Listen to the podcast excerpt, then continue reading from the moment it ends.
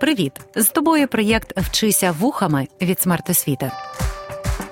Вчитись можна не лише за столом чи партою, можна в потязі, автобусі, під час прогулянки чи лежачи у ліжку.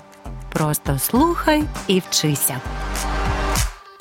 Привіт! Мене звати Антоніна Макаревич. Я вчителька історії. Сьогодні поговоримо про князя Русі, який усунув своїх конкурентів на шляху до влади, розбудовував церкви і створив бібліотеку. Як це уживалося в одній людині? Розберімося.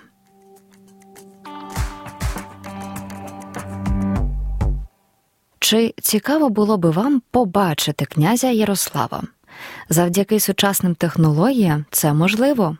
У соборі Святої Софії в Києві можна побачити 3D-голограму обличчя князя Ярослава у молоді роки. Дослідники і реконструктори уявили, як міг би звучати голос князя. Озвучив його актор театру кіно та дубляжу Юрій Коваленко. Послухаймо і уявімо, що машина часу перенесла нас в одинадцяте століття. Якщо будете ви в любові між собою, то й Бог буде у вас, і покорить Він вам противників під вас, і будете ви мирно жити. Якщо ж будете ви в ненависті жити, у роздорах сварячись, то й самі погибнете, і землю отців своїх і дідів погубите, що її надбали вони трудом великим.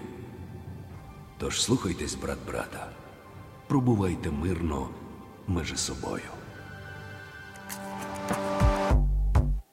Шлях Ярослава до княжіння був настільки тернистим, що можна знімати бойовик. Його батько, князь Володимир, мав багато дружин і дітей. Тож Ярослав був далеко не єдиним, хто хотів здобути Київський престол. Існують різні версії, кого Володимир бачив своїм наступником, та й справді вибирати було з кого. Коли Володимир помер, то серед його численних дітей у Києві, тобто у безпосередній близькості до престолу, був святополк, що сидів у в'язниці. Він був одночасно племінником і названим сином Володимира. Так, так, знаю, зі спадкоємцями Володимира розібратися реально непросто. Святополк був одружений з дочкою польського короля Болеслава І Хороброго. Польський правитель хотів загарбати собі частину руських земель, у чому йому допомагали донька і її чоловік Святополк. Болеслав таки нападав на руські землі. Коли Володимир дізнався про такі старання святополка, то кинув його за грати. З Ярославом, за переказами, у Володимира теж не було теплих стосунків. Є відомості, що Ярослав відмовився платити данину, тож Володимир і його ніби хотів покарати за непокору, але завадила хвороба. А поки повернімося до наших подій. Ще одного сина, Бориса, батько Володимир до своєї кончини послав розібратися з печенігами, які нападали. Тож на момент смерті Володимира Святополк сидів у в'язниці в Києві, Ярослав був у Новгороді, а Борис розбирався з печенігами. Зметикувавши, що конкурентів поряд нема, Святополк утік із в'язниці і заволодів Київським престолом. Киян він намагався задобрити щедрими подарунками, однак ті сподівалися на повернення Бориса. Тож Святополк вирішив позбутися конкурентів фізично. Спочатку за його наказом убили Бориса, затим ще двох братів Гліба і Святослава. Святополка прозвали Окаянним від імені біблійного Каїна, який убив брата. Про небезпеку Ярослава попередила рідна сестра Предслава, тож до боротьби долучився і він. Ярослав заручився підтримкою новгородців і варягів, яких найняв. Боротьба між Ярославом і Святополком тривала кілька років. Силою зброї Ярослав подолав Святополка. Потім Ярослав усунув ще одного брата Судислава, якого він ув'язнив. Ярослав з братом Мстиславом дійшов згоди. Брати розділили землі Русі і правили разом 15 років до смерті Мстислава у 1034 році. Тож утвердився на київському столі Ярослав у 1019 році, а самостійно почав правити після смерті Мстислава.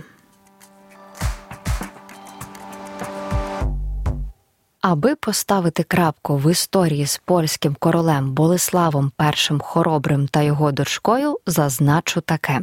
Князь Ярослав у 1031 році повернув під владу Києва міста Червен, Белз, Перемишль та інші, які раніше захопив Болеслав. Також Ярослав до території Русі долучив землі Ятвяїв, деякі балтійські племена змусив платити данину, а також заснував кілька міст. Оскільки він хрестився під ім'ям Юрій, то новозакладені міста так і називав Юріїв. Зокрема, одне з них знаходиться на території сучасного міста Тарту в Естонії. Інше Юрів це місто Біла Церква Київської області. У 1036 році Ярослав переміг Печеніїв. Кочовики після завданої поразки відійшли за Дунай. За літописом повість минулих літ Ярослав на честь цієї перемоги наказав збудувати у Києві собор Святої Софії. Побутує серед істориків ще й така думка, що Софію почав будувати батько Ярослава, князь Володимир Великий. Це підтверджують результати археологічних досліджень, а також писемні джерела. Та оскільки собор завершили будувати за Ярослава, то славу будівничого отримав саме він. Собор почали будувати у 1011 році, тобто на 25 років раніше за перемогу над печенігами. У соборі Святої Софії він був похований разом із дружиною Інгігердою. Щоправда, останки князя Ярослава знаходяться не в Україні. У соборі ми сьогодні можемо побачити сам саркофаг. Ярослав продовжив розбудовувати не лише собор Софії, а й Київ загалом. Значно зросла площа міста, а мури були укріплені. За Ярослава у місті побудували золоті ворота, парадний в'їзд до Києва. До слова, аналогічні ворота були і в столиці Візантії, Константинополі. Над воротами у Києві звели церкву Благовіщення. Реконструйовані ворота можна побачити сьогодні у столиці біля одноіменної станції метро Золоті Ворота. За прикладом родичів, Ярослав побудував у місті ще церкви. Відомо про храм святого Георгія і церкву святої Ірини. Ірина це християнський варіант імені дружини Ярослава Інгігерди, яка була дочкою шведського короля Олафа. А Георгій це грецький відповідник імені Юрій. Від золотих воріт містом пролягала вулиця, яка йшла до собору Святої Софії. Гадаю, що Ярослав задумав зробити Київ не лише красивим, а й зручним. Деякі принципи забудови він запозичив у Константинополя. Князь Ярослав, очевидно, розумів, що розбудова Києва це вигідна інвестиція. Красиві, цікаві міста приваблюють людей. А якщо люди приїжджають, живуть тут, працюють, то вони підтримують і розвивають його економіку, творять його культуру. Історик Сергій Плохій вважає, що Ярослава Мудрого можна було б назвати ще й законодавцем. Чому? А за те, що за його правління уклали перший збірник законів з 18 статей. Ці закони регулювали життя людей, а саме роз'яснювали, за які злочини як треба карати. Наприклад, за вбивство кровною помстою, за образу штрафом. Вперше в Русі закони були записані. Той перший збірник історики називають правдою Ярослава або найдавнішою правдою. Він став основою для руської правди. Правда означає закон, Тобто за Ярослава почали записувати норми звичаєвого права, тобто як люди вже звикли вирішувати спірні ситуації і додавали нововведення. Продовжили цю справу його нащадки, сини Ярослава, Ізяслав, Святослав і Всеволод, а також його онук Володимир Мономах. Те, що було записано за правління цих князів, і вважається руською правдою. Її норми діяли ще 400 років. До речі, в Руській правді дослідники виявили питомо українські слова. Хоча текст написаний старослов'янською мовою, якою тоді писали книги, але містить українські слова, яких нема, зокрема у російській. Мовознавиця Марія Зарінова розказала про це історику Олександру Алфьорову для проєкту Культові українці, позначені гривнею. Також можемо віднайти тут специфічно українські слова, наприклад, батог, наймит, е, теля, тин, яких немає в російській мові. Це треба вчитуватися насправді.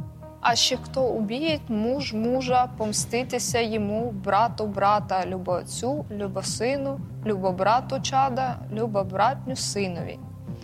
Ось слово синові це форма, яка характерна для української мови.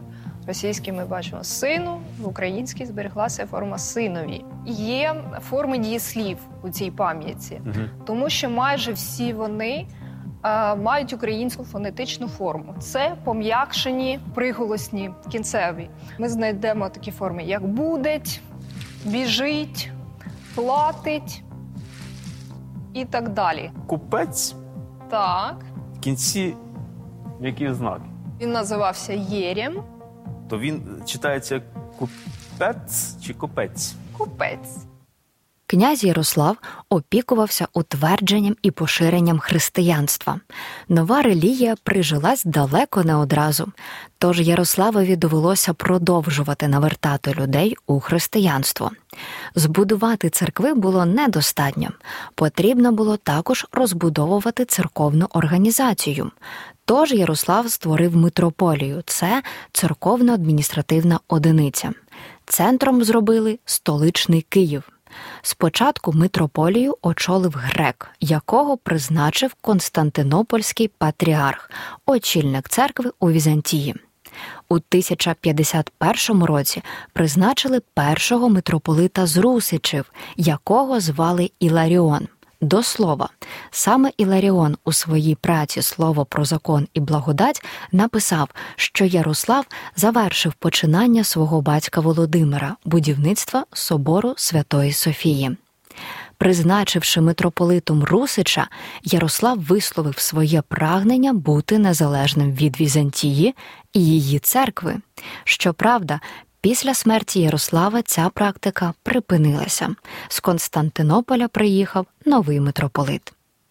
За свого правління князь поширював писемність і книги. На той час, окрім ненадійного усного поширення життєвої мудрості та знання про світ, чи не єдиним джерелом знань були саме книги.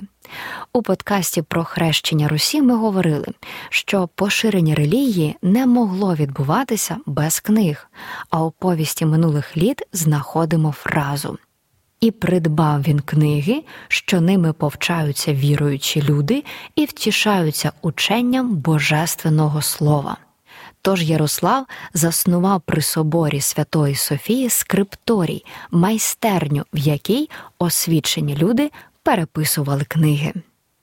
Тож, завдяки охрещенню Русі та поширенню писемної культури на наших землях активно почали переписувати книги. Значить, були люди, які вміли читати і писати, а пізніше і створювати книги. Вже за Ярослава освічені люди були здатні втілити важливий намір писати закони, пізніше писати історію. Літописи почали укладати вже тоді, коли писемна культура міцно вкоренилася у середовищі еліти. Історик Сергій Плохій зазначає, що князь Ярослав став повноправним членом християнської спільноти.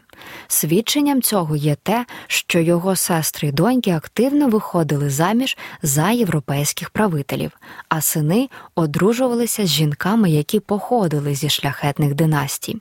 Так Ярослав встановлював дипломатичні контакти з іншими державами, підтримував авторитет Русі. Згадаємо кілька шлюбів, за які Ярослава назвали тестом Європи. Наприклад, донька Єлизавета стала королевою Норвегії та Данії. Донька Анастасія стала дружиною короля Угорщини Андраша І. Доньку Анну видали за французького короля Генріха І, якому вона народила сина Філіпа, що з часом успадкував французький престол. Син Всеволод побрався з Марією, дочкою візантійського імператора Костянтина IX Мономаха. Тож Ярослав Мудрий за життя встиг зробити чимало. Він активно поширював християнство, розбудовував міста, за переказами побудував близько 400 храмів, поширював писемність, культуру, встановлював дипломатичні зв'язки і зміцнював державу Русь. За його правління почали записувати закони, які лягли в основу збірника Руська Правда. А мудрим князя Ярослава прозвали вже у другій половині 19 століття. Тобто сучасники його так не називали. А якби ви жили з князем Ярославом в один час, яке прізвисько ви б йому дали? Дякую за час, який приділили цьому уроку. Обов'язково підпишіться на наш інстаграм та розкажіть друзям. На вас чекає ще багато цікавих аудіоуроків. Почуємося незабаром. З вами була Антоніна Макаревич. Слава Україні! Проєкт Вчися вухами творить громадська організація Смарт Освіта за підтримки Educo Foundation.